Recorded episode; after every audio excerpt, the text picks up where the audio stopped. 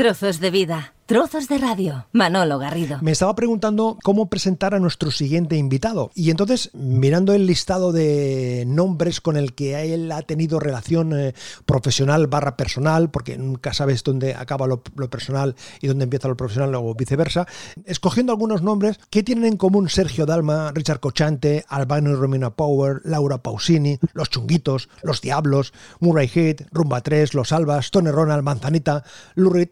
Son músicos, son cantantes, eh, son grupos, son gente del mundo de la música, como nuestro siguiente invitado. Fran Angatada, encantado de saludarte, hombre. Hola, buenas tardes, Manolo. Oye, eh, mm, digo, esta aproximación a ese, esta reducción que he hecho de, mm, de, nombres, vaya, vaya batería, muchas cosas en común y tan, tan iguales pero tan diferentes, ¿no, Frank? Sí, cada personaje tiene una vida distinta al otro y realmente para mí fue como eh, invertir y conocer la vida de cada uno de ellos que me ha dado el espíritu y la conciencia de cada uno para poder subsistir, porque en la música no es fácil para nadie y eh, nos cuesta un poco el seguir adelante pero al final del camino siempre hay la luz. Pues hemos convenido esta conversación con Frank Andrada para darle un repaso a su dilatada trayectoria eh, profesional. Digo dilatada porque empezó muy joven.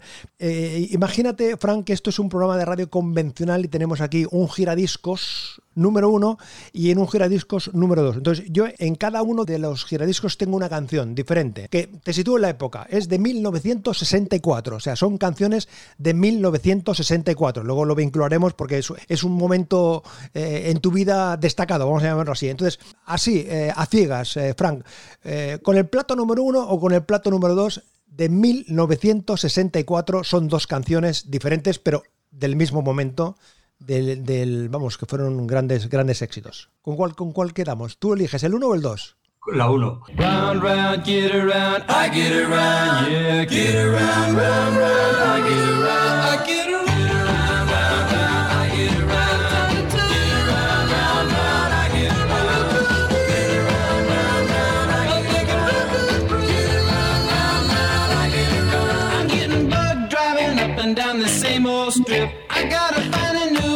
Place where the kids are hip. My buddies and me, you're getting real well known, yeah. Bueno, si esto fuese un concurso, la respuesta sería sencilla. Si la pregunta fuese quién canta, eh, sería fácil de, determinar, ¿no, Franco? O sea, te, te, atreves sin comodín del público y sin el comodín de, llamada para decir quién, quién, quién surfeaba en esta, en, en esta canción, ¿no? Beach Boys.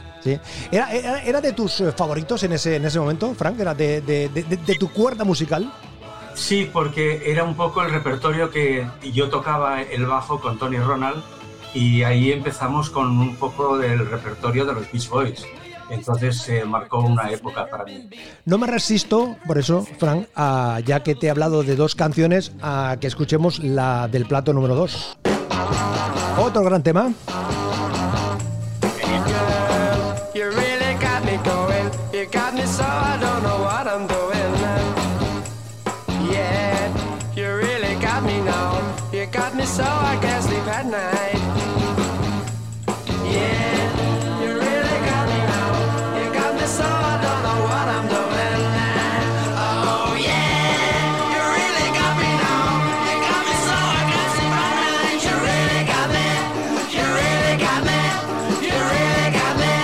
Los fantásticos Kings con este eh, Got Me, eh, también te sitúas en ese momento.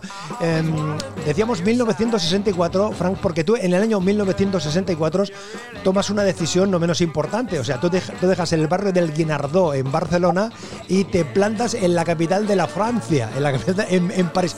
¿Por qué París, eh, Frank? ¿Qué tenía en ese momento París?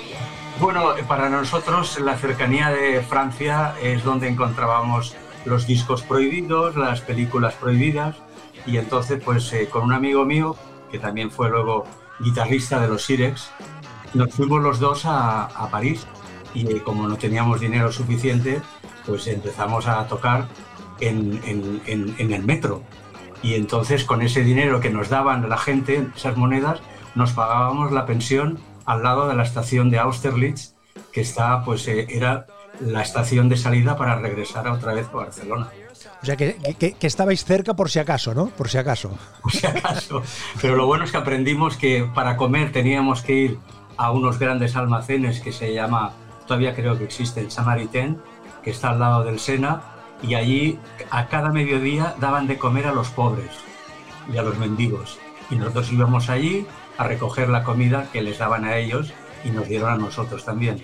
O sea que entre esto y las monedas, pues conseguimos pagar la pensión y volver a Barcelona. En ese momento, todas esas vivencias eh, artísticas y personales eh, te forjaron, eh, te dejaron una, huella ahí destacada, Frank. Sí, sí, porque aparte de tocar ahí en el, por ejemplo, en el metro, íbamos por la noche a, a clubs a ver grupos ingleses, franceses, y esto te va curtiendo de una manera que cuando vuelves a Barcelona pues tienes otra perspectiva de, la música. Hablabas antes del bajo. ¿Por qué te, acercas tú al instrumento este del, bajo desde, desde pequeñito? Es decir, a los reyes ya le pedías tú que te trajesen un, un bajo. O sea, ¿por qué te, eh, te enamoras de, ese instrumento? Eh, cuando empecé tocaba la guitarra, porque éramos tres guitarristas. Y entonces uno de ellos decidió que, por suerte, a uno de los tres le tenía que tocar para tocar el bajo. Y me tocó a mí y tuve que aprender de cero a tocar el bajo con un problema. Yo soy zurdo y en mm. esa época no se encontraban bajos zurdos. Entonces aprendí a tocar el bajo a la derecha y me, he quedado para siempre tocando el bajo a la derecha y comiendo con la izquierda. Hacía referencia que estabas en la em, banda eh, de Tony Ronald. De hecho, si uno visita el perfil de, Facebook de, de, Frank Dada, verá que hay una foto histórica presidiendo precisamente ese, ese momento donde estás ahí eh, hecho un pimpollo con, eh, con, la, con, la, batería que pone Tony Ronald Group, creo, creo recordar, ¿no? pero claro, es que estaba mirando el listado de, de grupos que, de los que has formado parte, y San Remo, Los Albas, eh, decíamos Gatos, Gatos Negros, Cristina Los Stop, Los Diablos, siempre vinculado al mundo de la música. Desde ese momento, desde ese viaje en el 64 a París, ahí ya, ya tienes consciente, ya, ya tomas la decisión, Frank, de que lo tuyo es la música, tú quieres vivir de la música, disfrutar de la música. Sí, excepto hasta la época que me casé y tuve mis primeras hijas, que entonces eh, agaché la cabeza y dije, tengo que tomar una decisión de algo seguro para dar de comer a mi familia entonces, Rafael Gil, de la EMI, que era disjockey en una discoteca de Calella, me dijo, ¿por qué no vienes a trabajar con nosotros en la EMI? Y entonces dejé la música momentáneamente y estuve unos años trabajando en la EMI. Pero claro, dejaste la música de una manera, eh, es decir, en el mundo en el mundo de la música, seguías en el mundo de la música, la compañía EMI, que era EMI, eh, la voz de su amo, EMI Odeón, que se llamaba más concretamente, era el nombre completo, es decir, que estabas en, en, tareas de gestión, que luego también eh, entraremos ahí, que, que, también te has movido, es decir, que tú siempre has estado basculado ahí ¿no? en el mundo de la, de la música. Me ha dado la oportunidad de conocer muchos artistas que no he compuesto ninguna canción para ellos, pero los conozco personalmente, he estado en su casa y he tenido una relación que realmente no, la podría haber tenido si no estuviera en el mundillo de la música.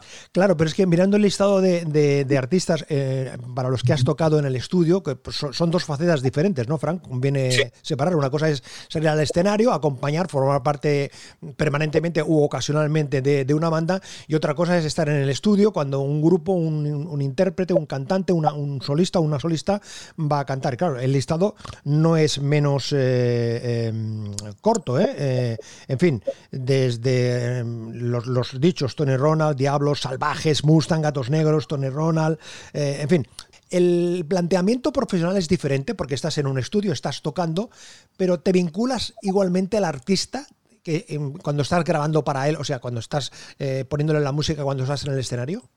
Sí, es, es otra técnica, porque cuando grabas, normalmente vas con una claqueta que le llamamos nosotros, que es tanto el batería como el bajo, tenemos que seguir una claqueta que el productor ha puesto al principio. Entonces, si estás acostumbrado, va bien, pero si no estás acostumbrado, te vas muy fácilmente de ritmo. Entonces, eso también lo aprendí Y entonces esto me facilitó que pudiese ir a estudios de grabación a poder tocar y acompañar artistas de diferentes índoles, porque he, acompañado de, todos los estilos, vaya. Pero claro, eh, decíamos que eh, Frank Andrada es un hombre vinculado al mundo de la música en esa faceta de compositor, em, eh, productor, músico, pero también en esa otra parte no menos importante de participar en las bandas sonoras de distintas series y de televisión y de películas. Por ejemplo, de televisión eh, me destacabas tú, eh, por ejemplo, La Barraca, una de, las, de, las, grandes series de los años 70 eh, que estuvieron allí. Más allá del terror, La Casa de los Espíritus, Anastasia, Mamá Anónimo, Veneciano y una de las películas que en su momento eh, impactó y de qué manera. Qué prisa, ¿eh? ¡Sal, cabrón! ¿Qué te creías que me ibas a coger desprevenido como la otra vez? Ya te enseñaré yo a atracar gasolineras. ¡Tú no te metas, quita! ¡Quieto! ¡Suéltalo, disparo! ¡Que viene un coche! ¡Déjalo ya, chino! ¡Déjalo! ¡Larguémonos ya! ¡Suelta el pálico de la gran puta! ¡Al coche, al coche! ¡Chino! Orden de busca y captura contra Ángel Fernández Franco, alias el Torete, alias el Trompeta. Sospechosos, Tony, empleado de banca, frecuenta las discotecas. El chino, delincuente común, drogadicto, maníaco peligroso. El pijo, compañero de fechorías de Ángel, hermano de Sebastián, enemigo público número uno. Frente a ellos, un policía dispuesto a cazarles a cualquier precio. Pero yo sí puedo. Y amparándoles, Julián, un abogado que sabe manipular las leyes. Perros Callejeros 2. Busca y captura. El problema siempre candente de la delincuencia juvenil. Violencia. El motín de la cárcel modelo de Barcelona. Vea Perros Callejeros 2. Busca y captura. Un film de José Antonio de la Loma. Menudo tráiler, eh, Frank. Menudo tráiler, menudo, menudo tráiler. La parte de la película que era la, la, la, menudo tráiler, eh. Pero el impacto que tuvieron estas películas y el impacto que tuvo Perros Callejeros 2. Sí, sí, sí. Fue realmente, yo asistí en, un, en algunos momentos de la película y José Antonio de la Loma se había comprado un BMW. Y entonces, en, mientras estábamos haciendo una secuencia, eh, uno de los eh, protagonistas le dijo, eh, ¿te has comprado un BMW? Sí. ¿Me puedo dar una vuelta con él? Dice, no, hombre, no, por favor, que este es un coche muy caro y tal. A los cinco minutos estaba uno de los protagonistas con el BMW dando la vuelta por las ramblas, él solo. Había abierto el coche y se lo había llevado. Oye, esa faceta de formar parte de, un grupo de, trabajo que, hace bandas sonoras, que forma parte de, ese aspecto no menos, no menos destacado, ¿qué tal esta experiencia mm, en la producción eh, musical de bandas sonora de, series y de películas, Frank? Está muy bien porque te dejan eh, muy abierto a cualquier sugerencia que tú puedas dar. O sea, ellos te dan el director una pincelada de lo que él quiere y sobre eso tienes que intentar construir el tema, tanto sea instrumental como cantado. En este caso era cantado por los chunguitos.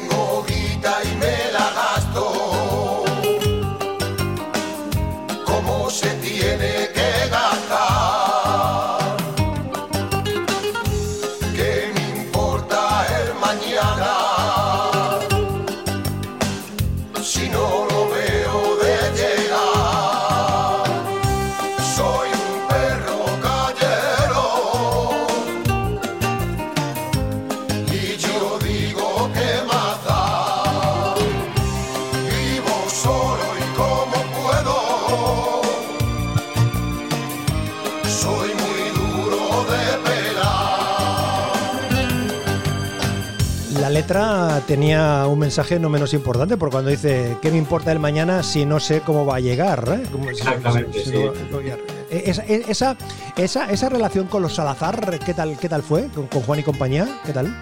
Muy bien. Eh, lo que pasa es que en aquella época ellos no podían leer lo que yo escribía.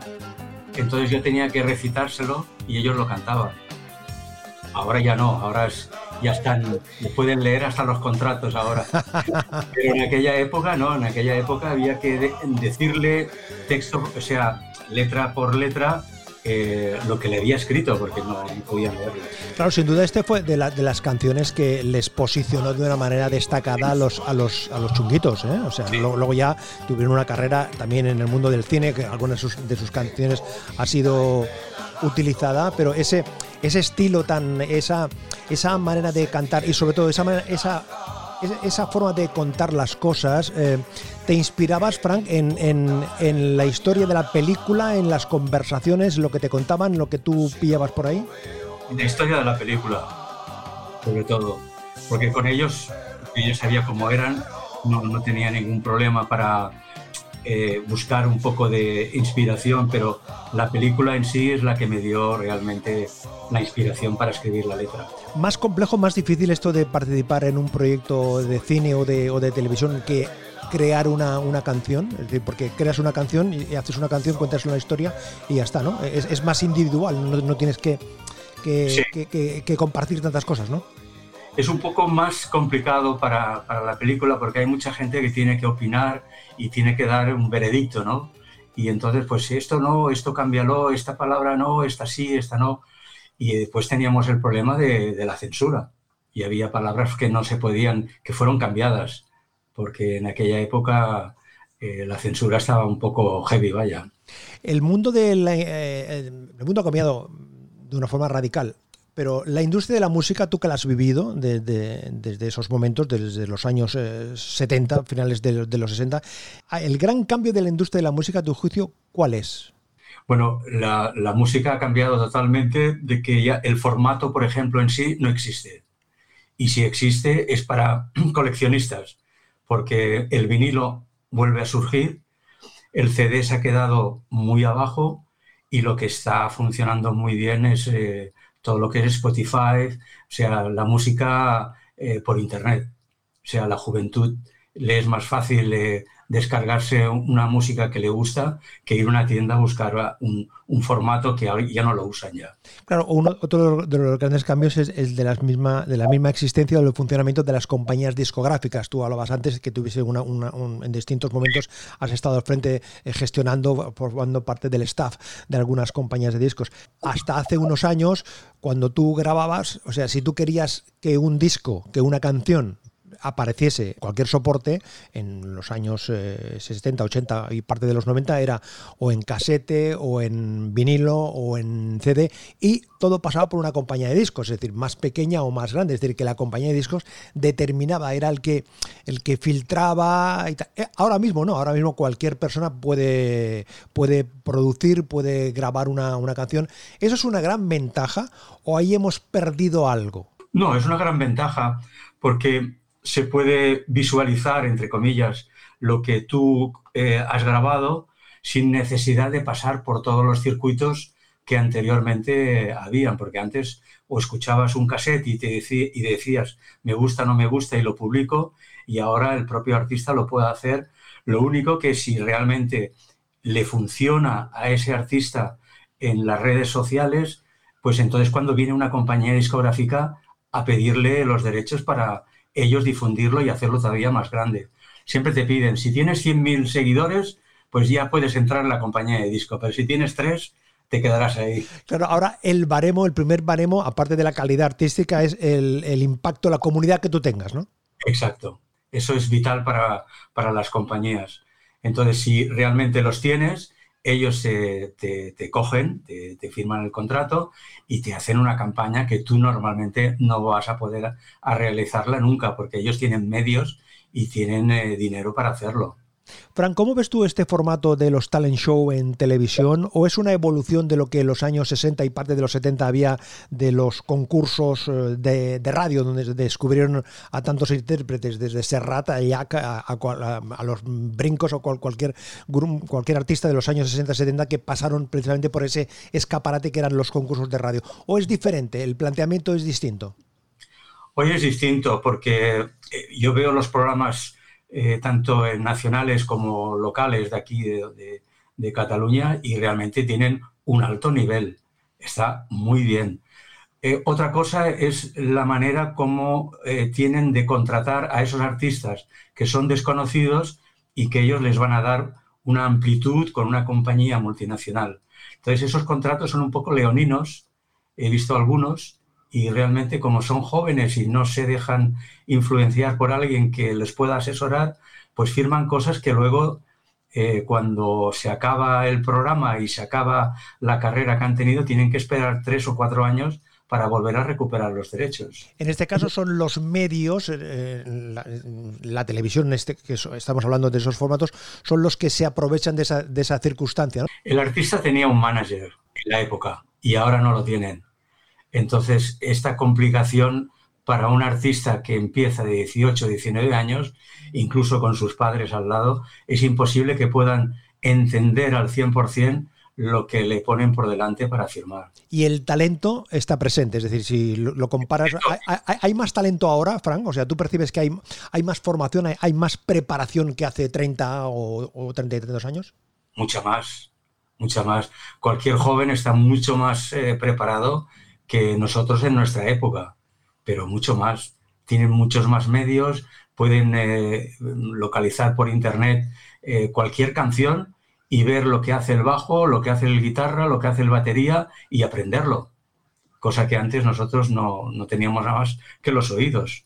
Muchos de estos eh, intérpretes, grupos, solistas arrancan, empiezan, van configurando una carrera y a veces se quedan en medio, se quedan en, el camino. Aparecen frustraciones, aparecen frustraciones, que también es un elemento no menos, no menos importante, Frank. Sí, porque lo importante es tener una gran canción. Eso es lo más importante. Si tú tienes una gran canción, el artista va para arriba. Si solamente piensas que el artista va a ir por sí solo para arriba sin un tema, están equivocados. O sea, esto se ha demostrado mil veces, vaya. Primero encuentra la canción y una vez tengas la canción, te lanzas. Intérpretes, cantantes que han empezado en solitario, cantando en orquestas y después cantando en solitario. Y ahora siéntate allí de frente a mí. Escúchame muy bien y sin interrumpir. Hace ya tiempo que quiero decírtelo. El grandioso Sergio Dalma, que es un, ejemplo de alguien que empieza en solitario, con un grupo, con una, orquesta, que se va curtiendo, se va curtiendo, se va curtiendo. Aparece la canción, esa chica es mía, y a partir de ella el lanzamiento y sobre todo después eh, con eh, el Festival de Eurovisión mayo de 1991 en, Roma. Tú tuviste la oportunidad, eh, Frank, de trabajar con Sergio Dalma, sobre todo en su lanzamiento internacional. Es decir, tú, me cuentan que tú ibas con él, él iba contigo, ibais a, a distintos puntos de Europa y a Latinoamérica para decir, hola, ¿qué tal? Soy Sergio Dalma. ¿Qué tal esa experiencia de presentar a un, a un cantante español en el resto de, Europa y en, Latinoamérica, Frank? Genial, porque Sergio es una gran persona, es un gran artista y bueno, solamente con su presencia nos abríamos las puertas en todos los países donde íbamos, tanto en Francia como en Argentina, México o Estados Unidos. Él siempre ha encontrado la canción correcta que le iba bien para él y él ha hecho éxito aquella canción. Entonces, eh, así, él es un compositor, también compone algunas canciones porque las ha compuesto, pero las importantes que le han dado eh, nombre realmente ha sido por compositores que le han cedido a él eh, sus derechos para que él lo cantara y lo ha hecho genial. en el cuarto te pido siempre más nada te costará.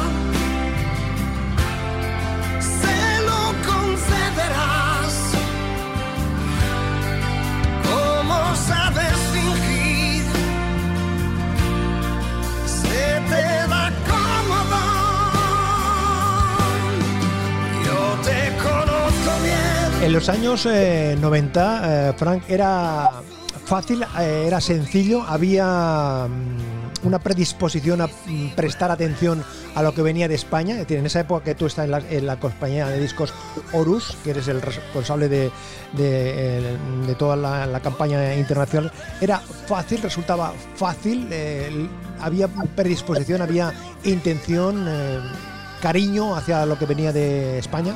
sobre todo en, en Latinoamérica, más que nada. En Europa, mm, medianamente, pero en Latinoamérica, desde Estados Unidos hasta Argentina, la predisposición por, por el repertorio español era magnífico. ¿Qué tienen en común Sergio Dalma y Corramos por las calles y bailemos con la gente, porque ella ama la alegría, porque ella odia. José Manuel Ortega Heredia? Con cubos de pintura pintaremos las paredes. El gran Manzanita. largas calles y palacios, porque ella ama el color. Recordamos muchas flores que no tienen primavera. Construyamos una cama para anochece y subamos hasta el cielo. ¿Qué tal la experiencia, Frank, de trabajar con Manzanita? Genial, genial. Se- mira, se me pone la piel de gallina de recordar su voz. Es un- bueno, era un personaje realmente eh, inigualable y, y su manera de cantar, eh, su manera de comportarse, de ver la vida de un- desde una, pres- una perspectiva eh, muy distinta a lo que lo ven muchos artistas y realmente se le echan falta. Decíamos cosas en común, ¿eh? Cosas en común. Sergio Dalma, eh, Manzanita y la italiana. Tranquilamente canto. Laura.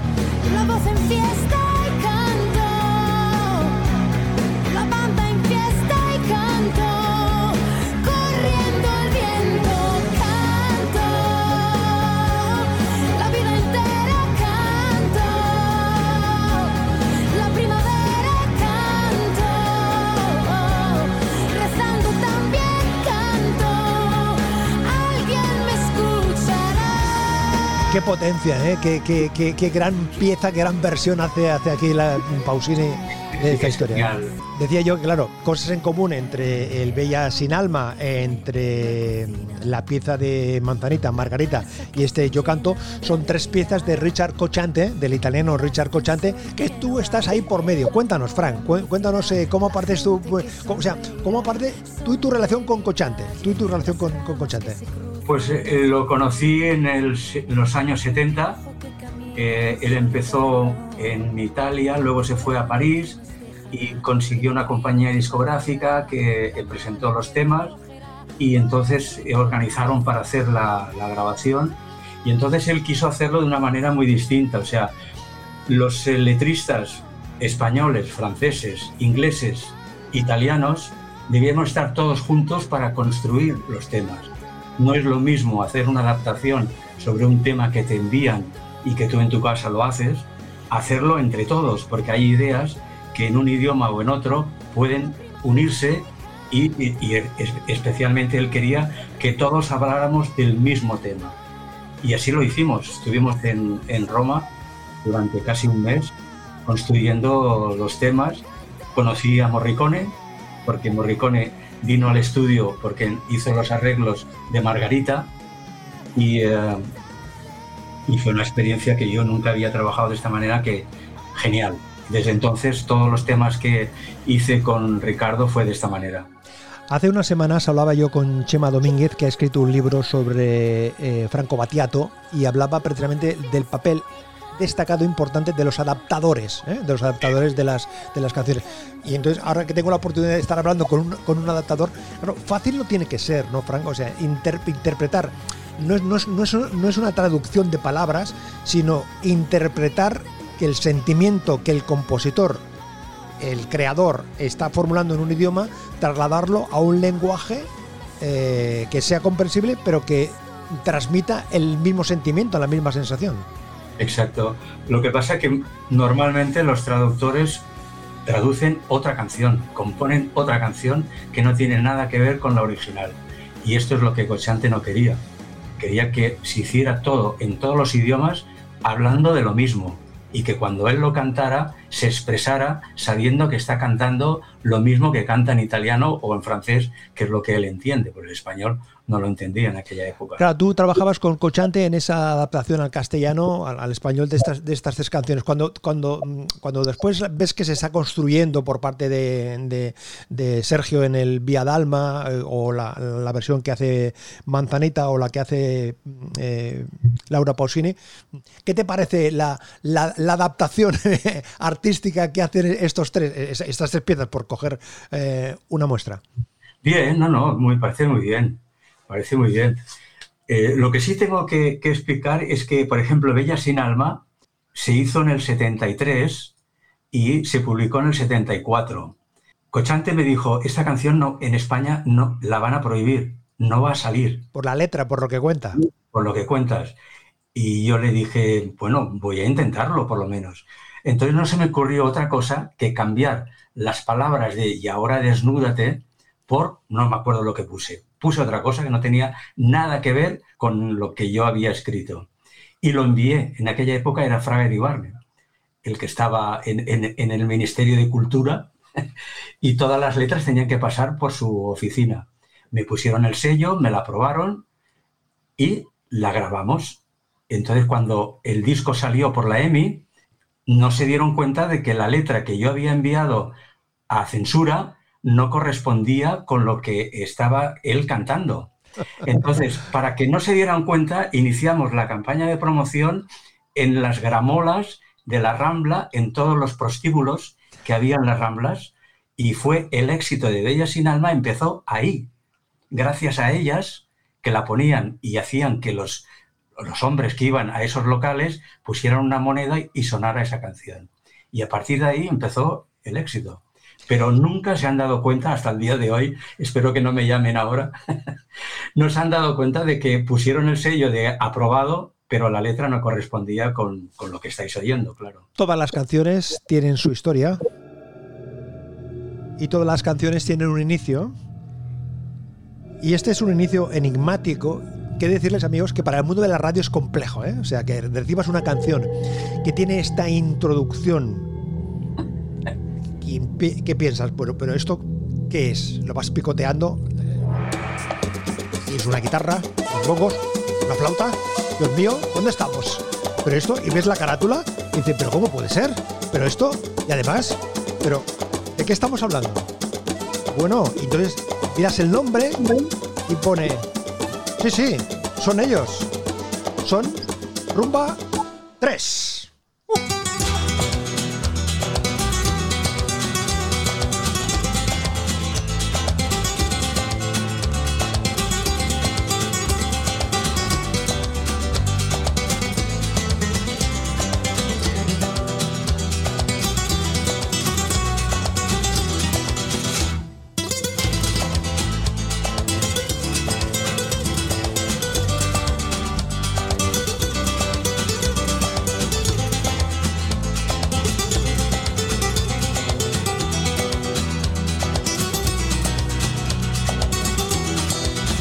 Estos comentarios que les estaba haciendo, no estaba haciendo yo ninguna representación eh, teatral, estaba acordándome cuando yo recibí el vinilo de esta pieza que pensé, a ver, Rumba 3, pues piensas, bueno, un- una canción de esas divertidas, eh, en fin, rumberas, de, Rumba 3, de, de lo que hacían eh, Pepe, Juan y Pedro, ¿no? Siempre gente muy simpática, muy vital y tal y cual. Pero yo ya sabía que, que estaban colaborando con Frank y digo, bueno, vamos a ver, a ver, y yo, Amazonia, Amazonia, Amazonia. Entonces me doy cuenta, digo, además es instrumental.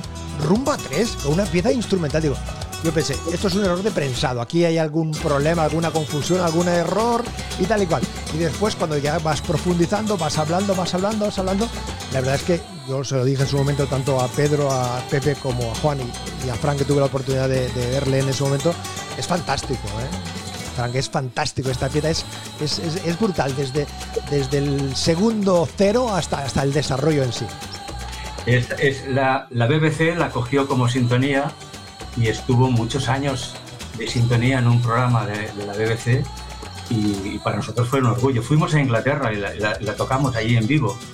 Eh, fue un éxito y bueno, fue una, una idea que nos, nos surgió a Pepe y a mí y, y mira, se materializó de esta manera. Sí, Pepe es el concuñado que decía Pedro, el concuñado de, que era el, el- el que, bueno, siempre tenía esa faceta más de, de- de- de creador, ¿no? De, Claro, sí. Rumba 3 que lamentablemente eh, hace unas semanas, después de 50 años, dejan el mundo de, la música. Grandes en el mundo de la música, ¿eh? Rumba 3, Fran. Sí, creo. han hecho tantas y tantas cosas, tantas y tantos éxitos y han, han- han compartido tantos momentos de, de felicidad de tantas y tantas, de miles y miles de, de personas. El no sé, no sé, eh, no sé qué tienen tus ojitos. Que me vuelven loco, me Sí. vuelven loco. Esa frase ha quedado para el tiempo ya. Eh, volviendo a lo, a lo de Amazonia, ¿te costó convencer tú más a Pepe o a Pepe a ti o al resto de los miembros de que esto se... Porque una cosa es, un- vamos a ver, Frank, una cosa es crearlo. Una cosa es, pues vamos a hacer una, una- y otra cosa es convencer al de la compañía de discos para que eso forme parte de un disco. Y otra cosa es convencerlo para que eso sea un single. Y convencerlo para que luego se mande a las emisoras de radio y que las emisoras de radio suenen y lo hagan suyo y lo vean. Vamos a prestarle atención. Claro, todo eso es complejo, ¿no? Sí, es complejo. Eh, en el grupo no, porque yo trabajaba con Pepe siempre y, los demás eh, se acoplaron al momento. Eh, Pedro hacía la percusión y, luego Juan hacía la guitarra de acompañamiento y no hubo ningún problema.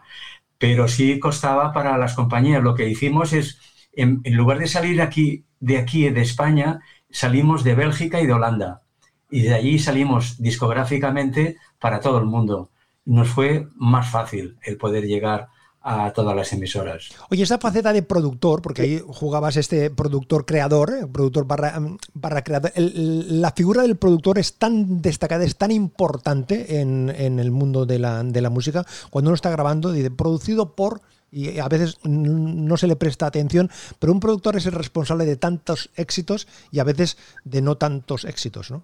El productor tiene que ver un poco más allá de lo que las canciones puedan dar. Entonces, convencer también a los artistas de que esta canción y no la otra es la que deberías poner en este disco. Todo esto es un poco el planteamiento del productor, pero normalmente siempre van iguales con los artistas. O sea, no hay, no hay- yo no he tenido nunca ningún problema en este aspecto. Oye, eh, tú eres compositor, eres eh, productor, arreglista. mm, Recientemente eh, la Sociedad General de Autores y, Editores, eh, la SGAE, por su- mm, te ha dado un reconocimiento por tus 50 años componiendo más de 200 canciones.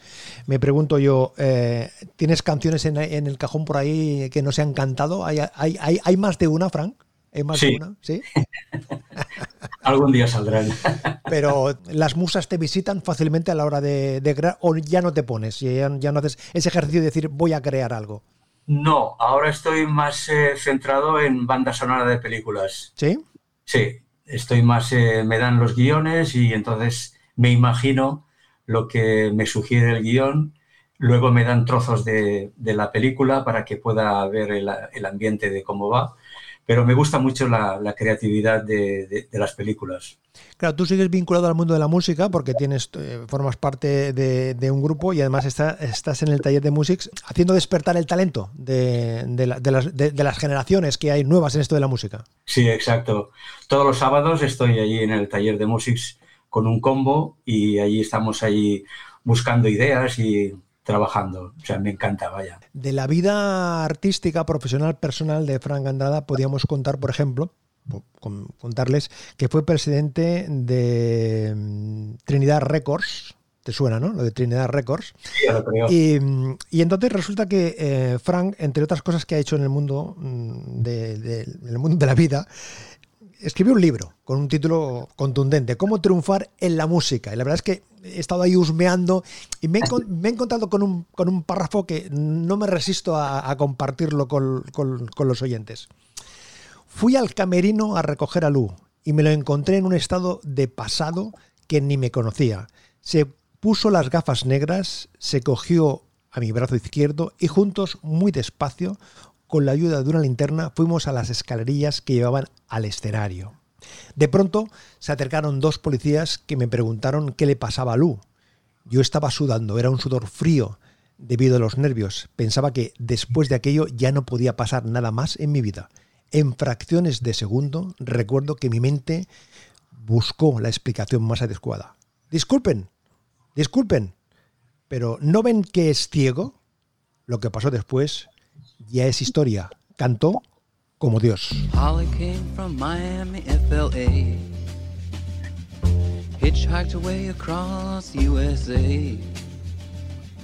Plucked her eyebrows on the way, shaved her legs, and then he was a she. She says, Hey, babe, take a walk on the wild side. Said, Hey, honey, take a walk on the wild side.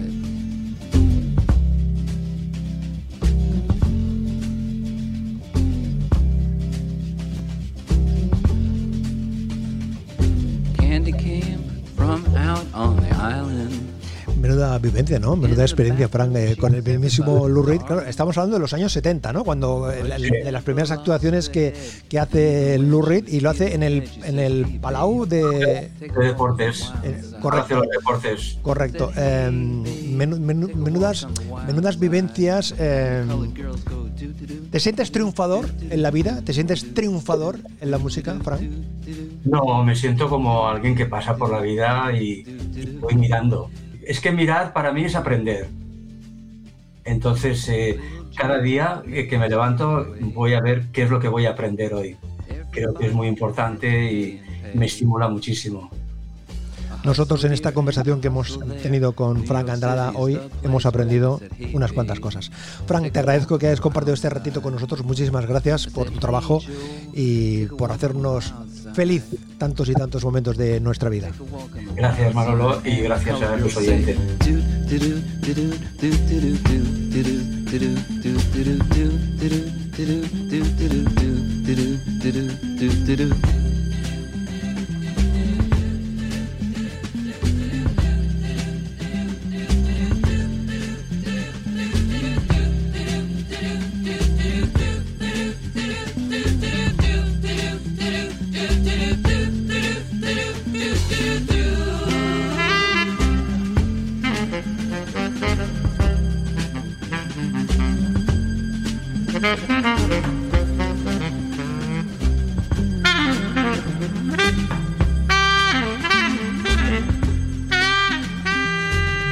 Trozos de vida, trozos de radio en manologarrido.com.